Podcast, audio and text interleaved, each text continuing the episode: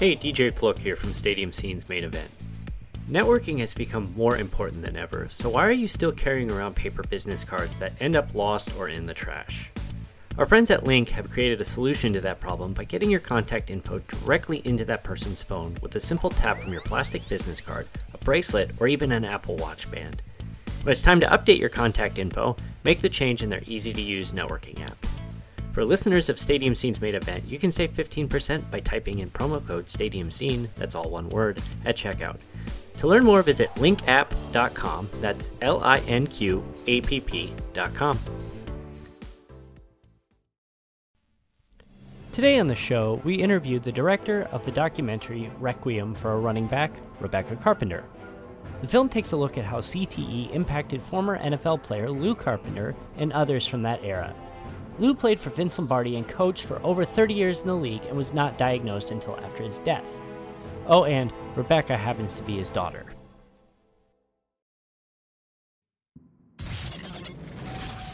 Live from a makeshift recording studio somewhere in the middle of the desert.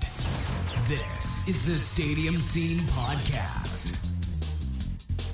With your hosts, DJ Flook, I suck at trivia and I suck at telling jokes. Kate Thompson, the Jack Man, which is just the most awesome name. and Jillian Fisher.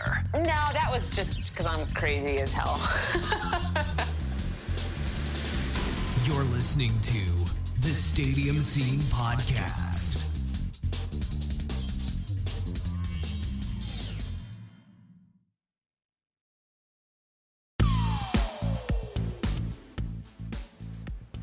Welcome to episode 32. Uh, we received a lot of comments on our episode 31 with Kelly Tennant last week, and we really appreciate that.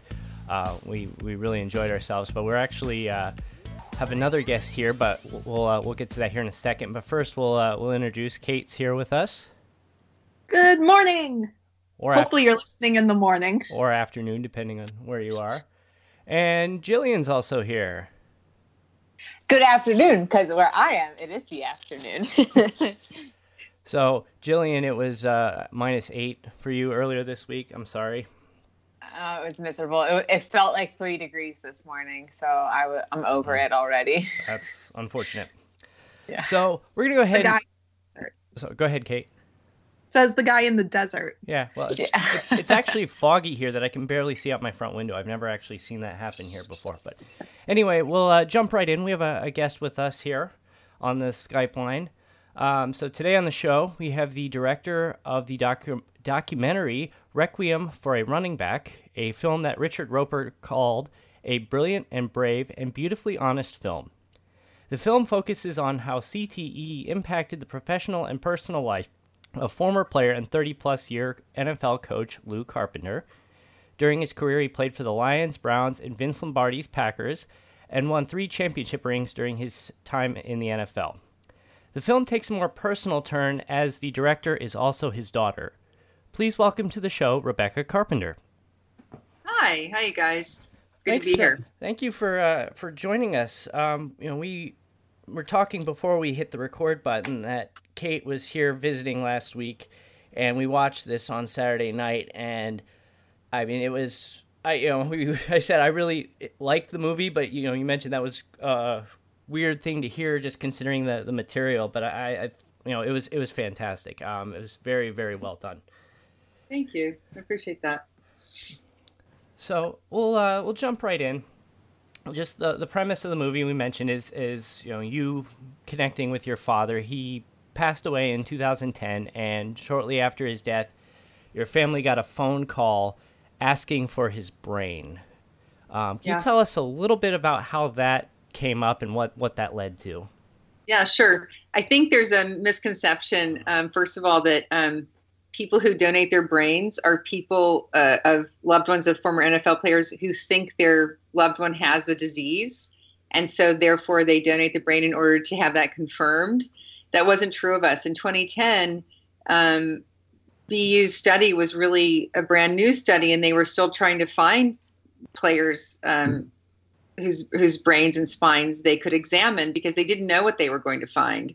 So at that time, I, I think they probably had a flag set, you know, on Google, a Google alert that if an NFL player died, they would get an alert and then they would seek out the family and say what they said to us, which was, you know, dad's obituary went out on the wire, the AP wire, and we got a cold call saying, hey, we're, we're starting a new study uh, on the brain and spine of former NFL players to study the impact of concussions. Will you donate your your dad's brain and spine to this research project? And we were like, sure, no problem. Dad had never had a diagnosed concussion we assumed that he was, at least I assumed, I'll speak for myself, that he was a control for the study because he'd never had a concussion. And that was really how it began. And what you know, what what's it like when you get a cold call just after your father passes away, just asking for his brain? I mean, that it's just not, you know, not something you expect to hear. Just like what what went through your your mind when you got this request? Yeah, of course. So my sister Lisa, who's in the film, um, was my father's medical power of attorney, and my mother was managing his estate. So I, I, you know, full disclosure, I wasn't the one who who um, fielded that call. But the the strange part is, is that even though nobody listening to this radio show knows who Lou Carpenter is, um, that wasn't true throughout my childhood. So I really, um, probably from the age of 10 until my early 20s, um, there just, it wouldn't be unusual to have all kinds of people make all kinds of odd requests um, related to my father. So interestingly enough, it really wasn't that strange to have somebody call out of the blue asking for that um, because uh, football fans knew who he was. And, um, you know, an example would be like, I probably never had a meal with my father that a fan didn't come up and have an extended conversation with him, one or more. So um, it wasn't that strange in that regard. Um, and then, secondly, if you understand that my dad was in professional football for 41 years, then he coached college football for a couple of years after his professional career ended he was a star, a college star. He's in the Arkansas Sports Hall of Fame and the University of Arkansas Sports Hall of Fame and the West Memphis Sports Hall of Fame. Everything about him was um, dedicated to the love of this sport. So we were really happy that what remained of his body would go to support the sport that he loved. So it wasn't that strange. I know it sounds strange. Um, the part that um, that made me mad and that was upsetting was the part that um, made me make the film, which was I was mad when we got the diagnosis that he did in fact have CTE. So that was actually going to be my next question was um, with you not thinking he was going to be a control subject, it must have been really tough um, receiving the diagnosis of CTE and real starting to make connections to his life and your experiences with him. Can you talk a little bit about getting that call or getting that information? Sure. I mean, it was one of those things where my initial response was, no, no, no, no, no, no, no. Like, who are these people and why are they trying to ruin football? That was my gut response was denial, you know, obviously because the best part of my dad was football. You know, I mean, the the the most passionate, excited, alive parts of him were the parts involved in football in so many ways.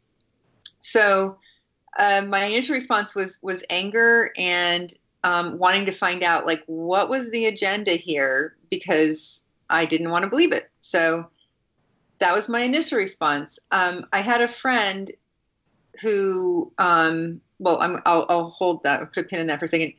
But then my sister and I, Lisa, and we filmed this in the in the in the film. You'll see this conversation. Um, started thinking like, well, what is this disease, and what are the symptoms of this disease? Because he definitely had a lot of problematic behaviors, and and that grew more pronounced over the years but we had just sort of gotten so used to it. I think when you live with somebody who has Alzheimer's, for instance, before it's diagnosed, there's a phase where you just go, well, why is he so irritating? Or why doesn't he care about me? He always forgets, you know, what I'm doing for a job now, or where I'm living, or how old my daughter is. And you don't think that this is going to turn out to be a disease.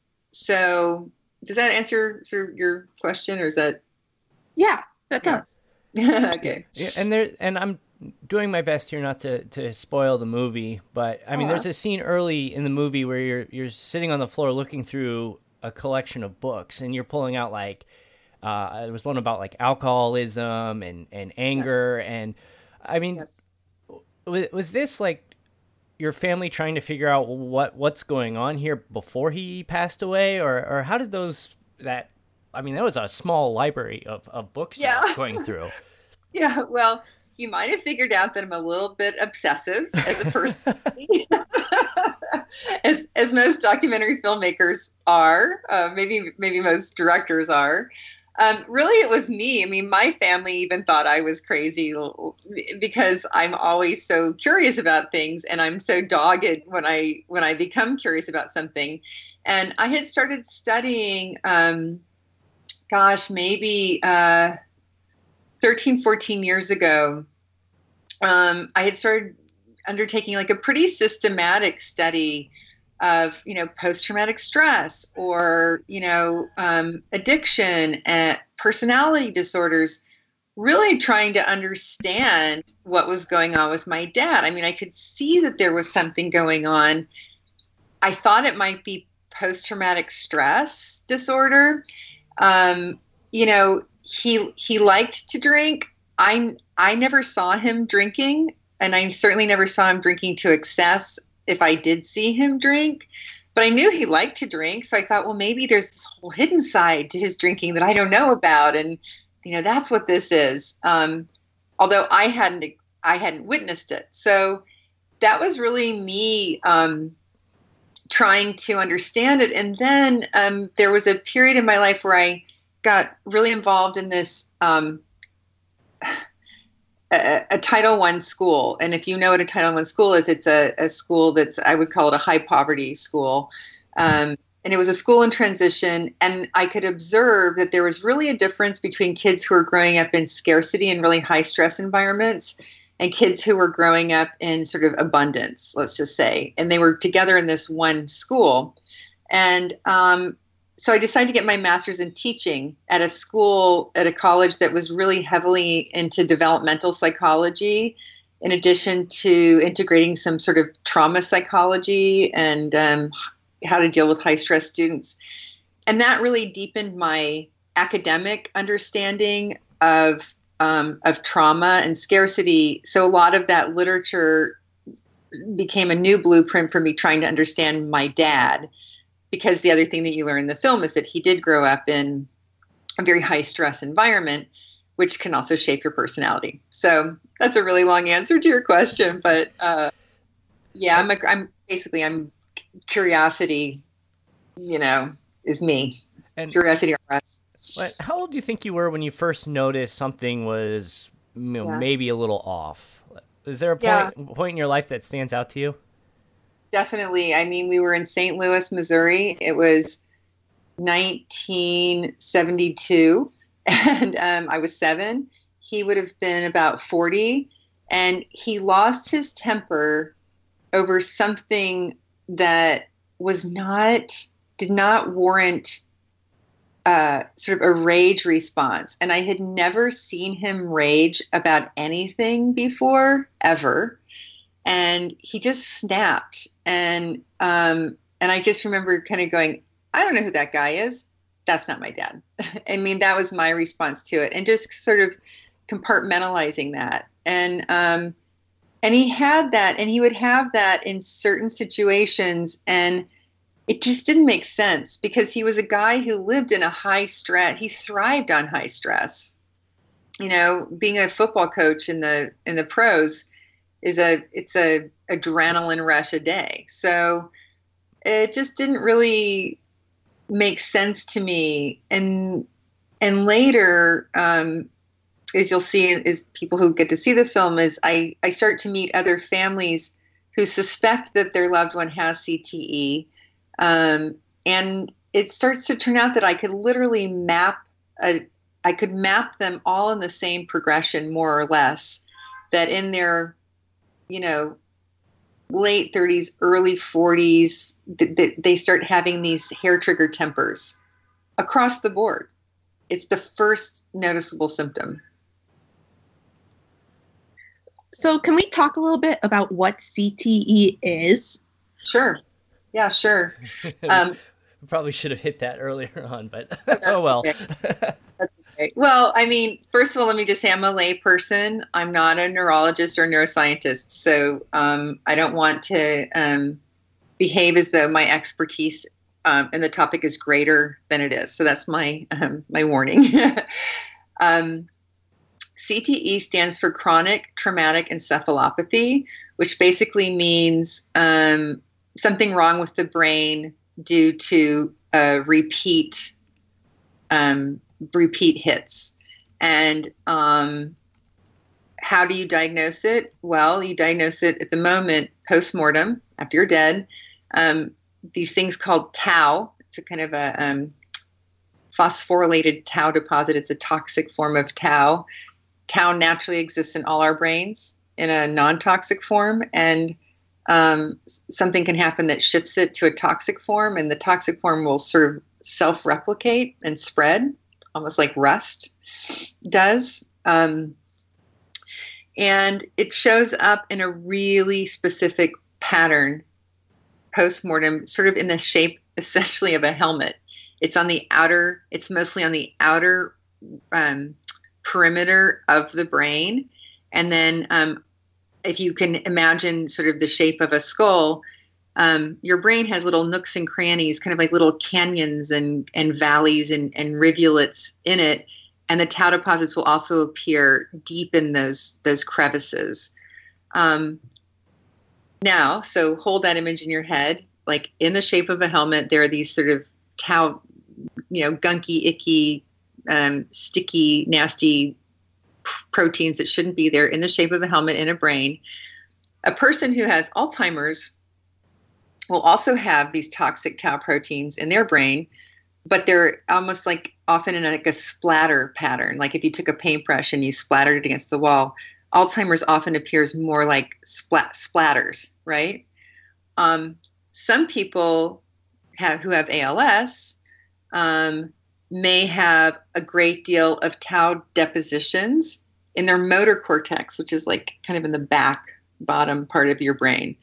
Um, and for some reason, the tau decides to um, cluster there and and grow and sort of rust out that part of the brain. All of these diseases are called tauopathies. Um, some people say CTE is a tauopathy. At the moment, some people say it's not. Um, the growing body of work considers CTE a tauopathy, as is Alzheimer's, and some forms of ALS are a tauopathy. And um, so that's what CTE is. That may be more detailed re- answer than you wanted. Um, but essentially, what it is is pugilistic dementia in football players and you know you, you mentioned that you you started traveling and and visiting around with with other families that ran into this there was one interview that you sat down with uh, the late john hilton and his wife yes. and mm.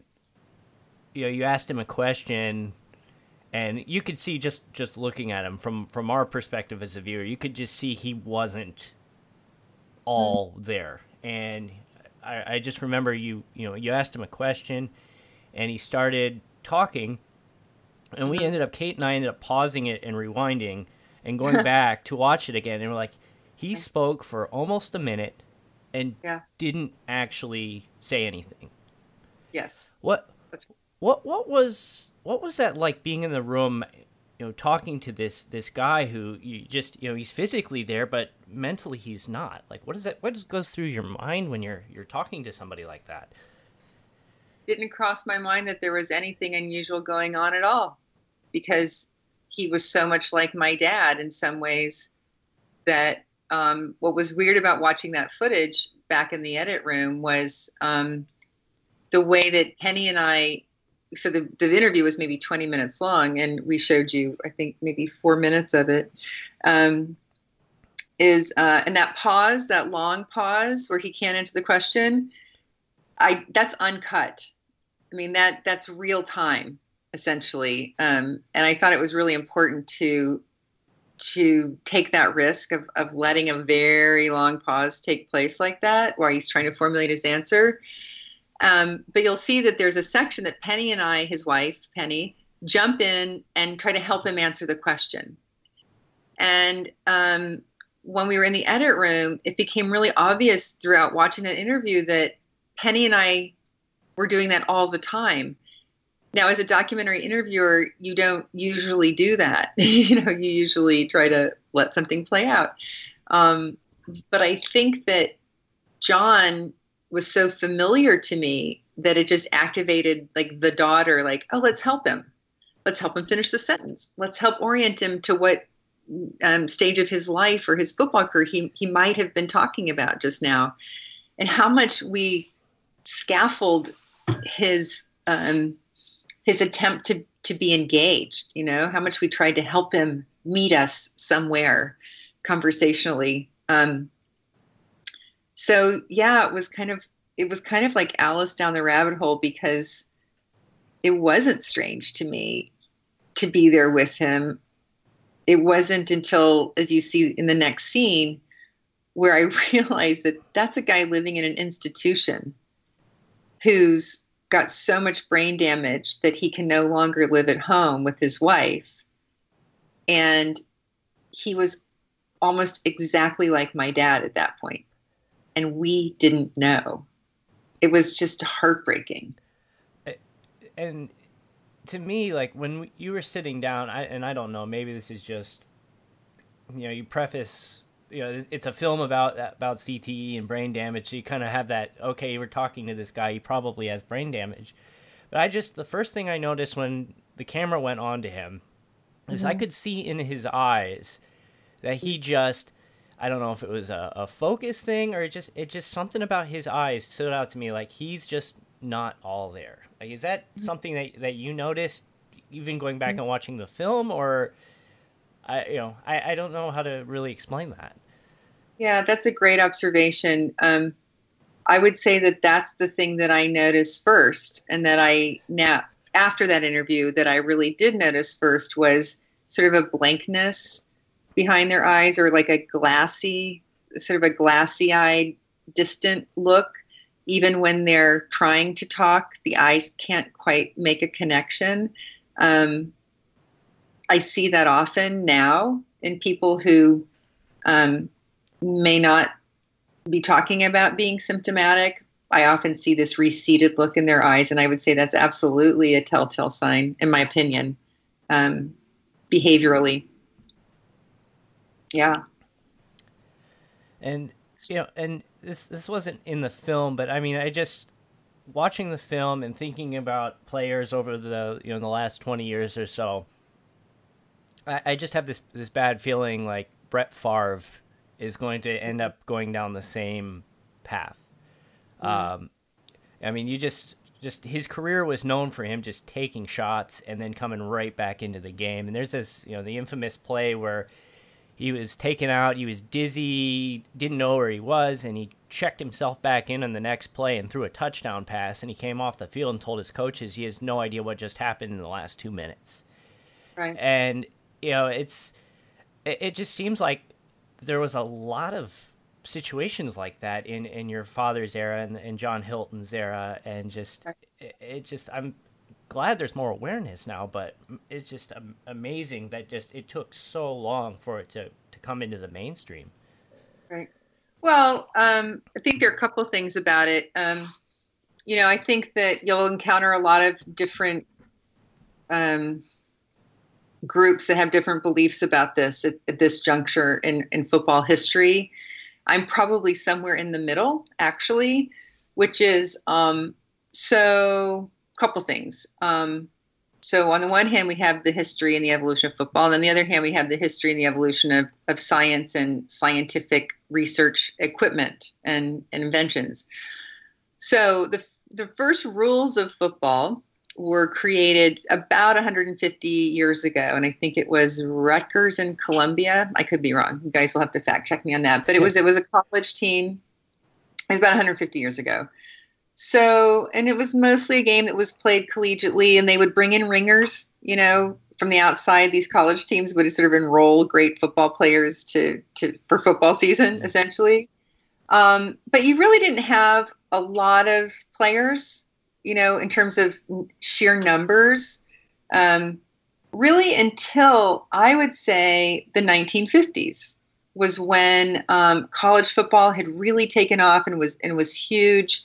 Um, there was this this sort of professional league that was starting to discover how to use television to um, to increase its viewership, and um, so suddenly we started having, you know, maybe from thousands to tens of thousands now to hundreds of thousands of young men playing football.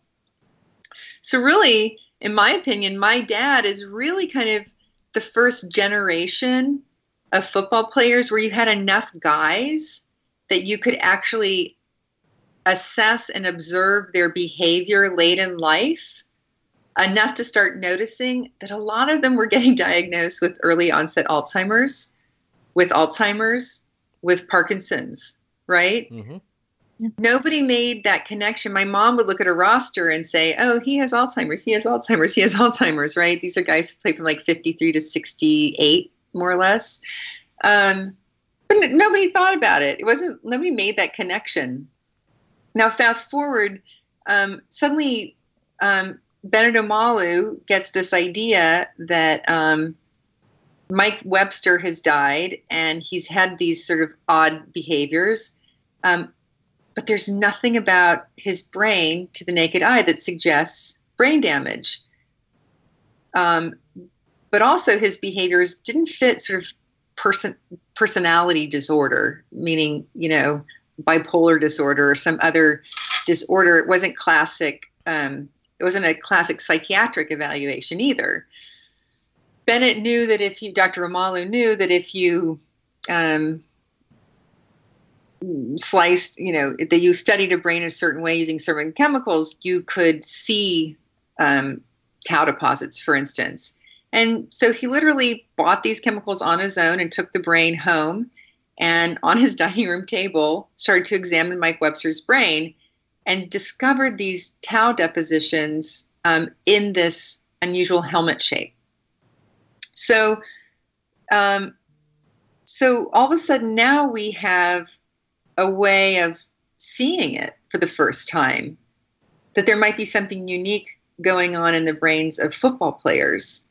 Um, so what I would say is that in the last 10 years, suddenly we had these two um, uh, separate strands of events happening. One is to having enough football players still alive with these unusual behaviors at the same time as science has now progressed to the point that we can actually study their brains in a meaningful way.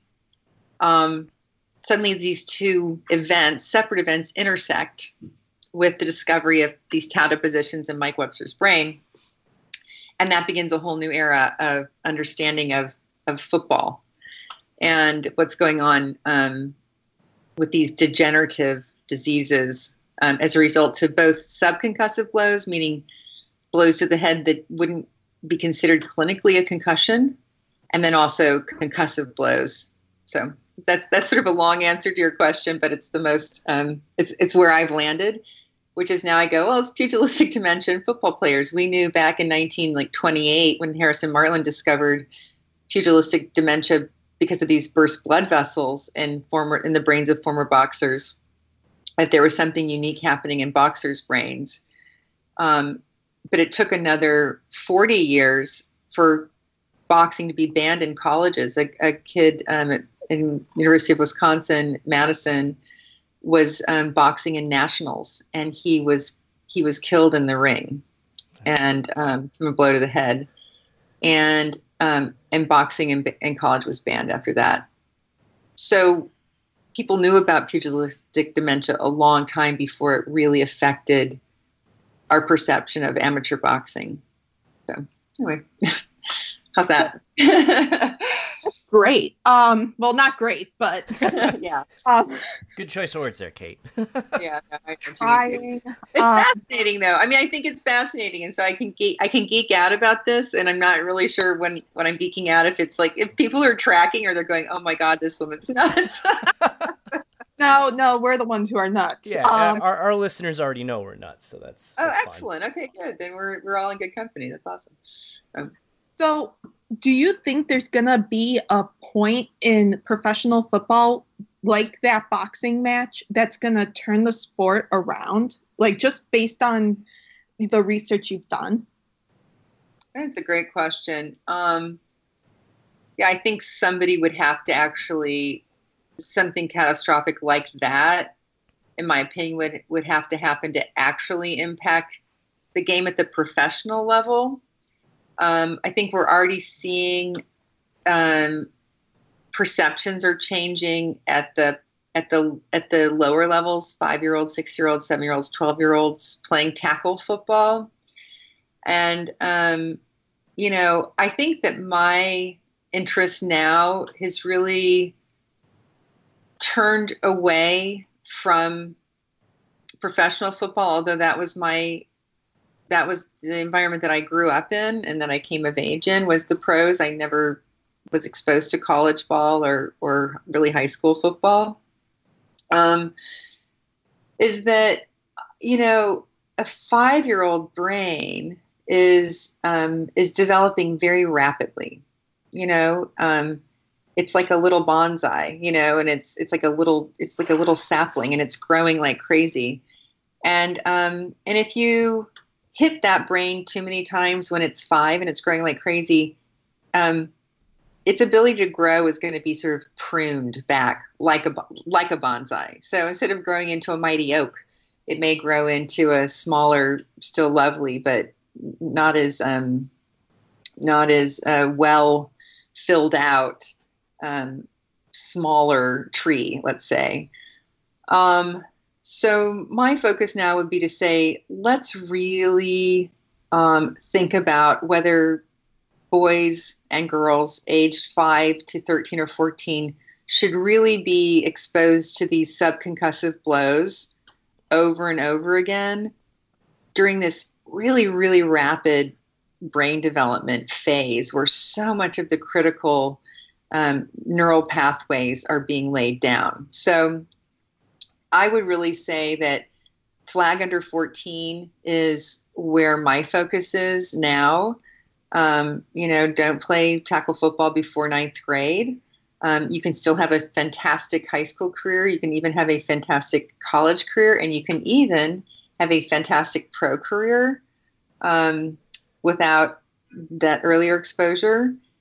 And then, secondly, along those same lines, there's something that they that they call the dose effect. And um, so, let's say I'm making this number up. I'm be really clear that that it's a thousand hits is the dosage that's going to start causing at which point um, permanent irreversible damage starts taking place well if you start playing when you're five you might have already had those thousand hits by the time you're 14 but if you don't start playing until you're 14 it may take you a decade to have that thousand hits well then you're 24 so so if you only play high school football that's four years you don't come anywhere near you know, getting up to your dose effect, at which point the accumulated damage starts becoming permanent and irreversible.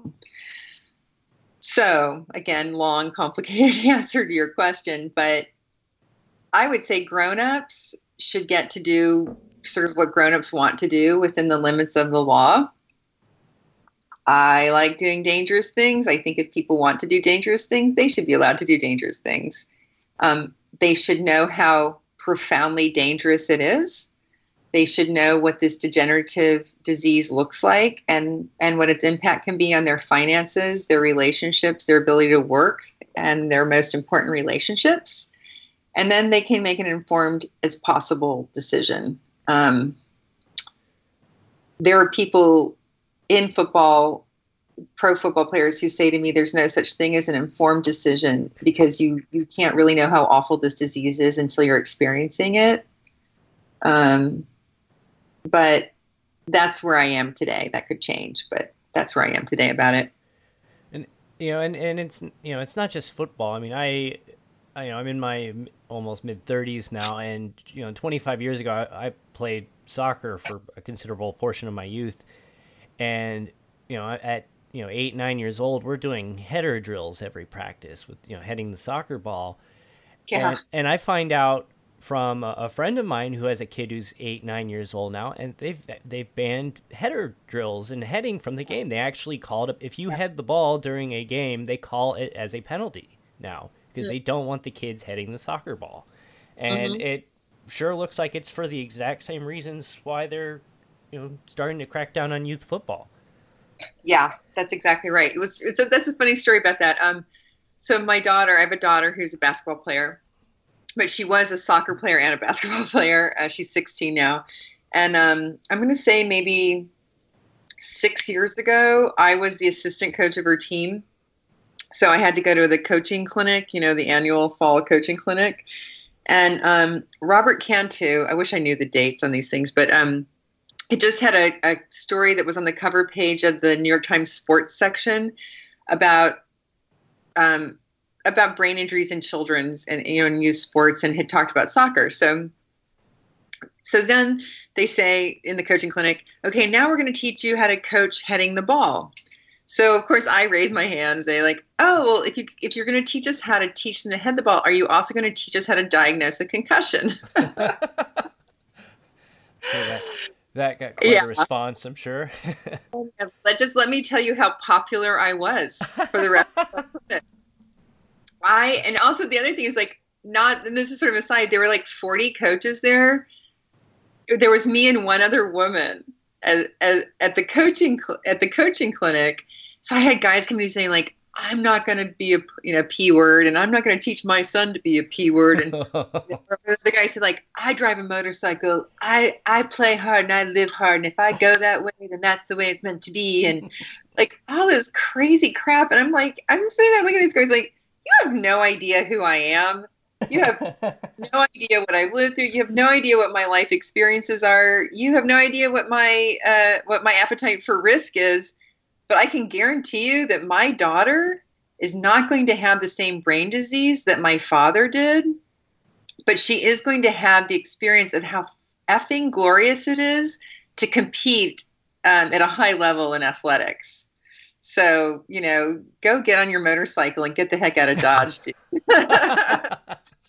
so anyway, but now they've, and, and since then, obviously, they've changed the rules. So, anyway, but that was like a funny snapshot of what it was like in the early days, let's just say.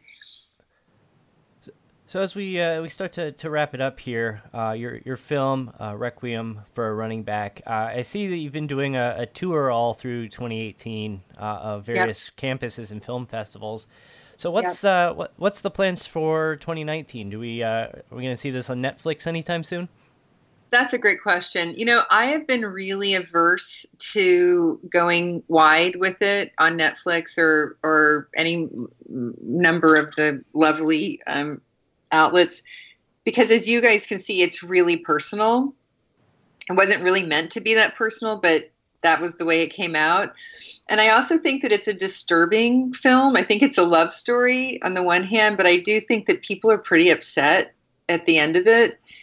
And um, I've really decided that for me, the moral and ethical way to handle this film at the moment is to have these small screenings um, at schools, universities, interest groups, um, brain uh, brain conferences have have hosted the group. Sports sociologists have, have hosted the film because I want to be there for the conversation afterwards, and I and if possible, I want to have a neurologist there, and I want to have a, a somebody there who loves football, um, so we can really talk about enjoying the sport as much as possible, um, but keeping your own mind when it comes to being safe, uh, not taking unnecessary risk. Uh, and uh, so I've really been pretty controlling about it. So if anybody out there wants to see it, um, you guys know how to reach me, and you know we can certainly arrange for screeners to be available. Um, you know, uh, there have been uh, professors who teach law who like to use this film for their law and ethics classes. So there's been a lot of different. Uh, another group that um, tends to care uh, that helps caregivers and creates caregiver support groups um, has been interested in the film. So I think that um, for now, small group screenings where we can really um, have a conversation and help people manage some of the feelings that come up um, is really the way to go. So we'll keep doing that in 2019. And um, I don't know if I'll change my mind or not. Um, yeah, I don't know. That's but but it's available and screeners are available if people are interested in seeing it. Great. So I'm Yeah. going to uh, hand it over here to Kate. She has her uh, her five fun fast facts to learn a little bit more about you. So go ahead, Kate. Oh. Take it away. Okay, great. Oh. So, during Okay. the interview, you mentioned that you like some dangerous activities. Oh shit. Okay. I mean, oh, sh- oh darn. Yes. Yes, that's true. What type of activities? Okay, well, let's see. Um, I worked on a on a on a dock in Alaska unloading salmon boats. And when the salmon stopped running, I hitched a ride on a DC three out of Anchorage with a guy who at the time was um, working for Air America Freight. Wow. you know what that is? so that was like like that was sort of like one chapter, small chapter in my life. Um, I spent uh, part of the summer hiking the highlands of Iceland with my daughter. So uh, in like you know 35 degree storming rain and fog, and uh, so I like that kind of thing. Um, yeah, I'll stop there. What's your go-to drink at the bar? oh, margarita. I like you. Rocks no, rocks no salt. So, although, although I gotta say that um, my dad did like to drink Jack and Coke, Oh, Um, which is one drink that I did see him, and and now we've renamed the Jack and Coke the Lou Carpenter and his birthday, and on the day of his death, I always have a Jack and Coke. So, uh, First person who comes to your mind when you think the word successful. Wow. Um, it's funny.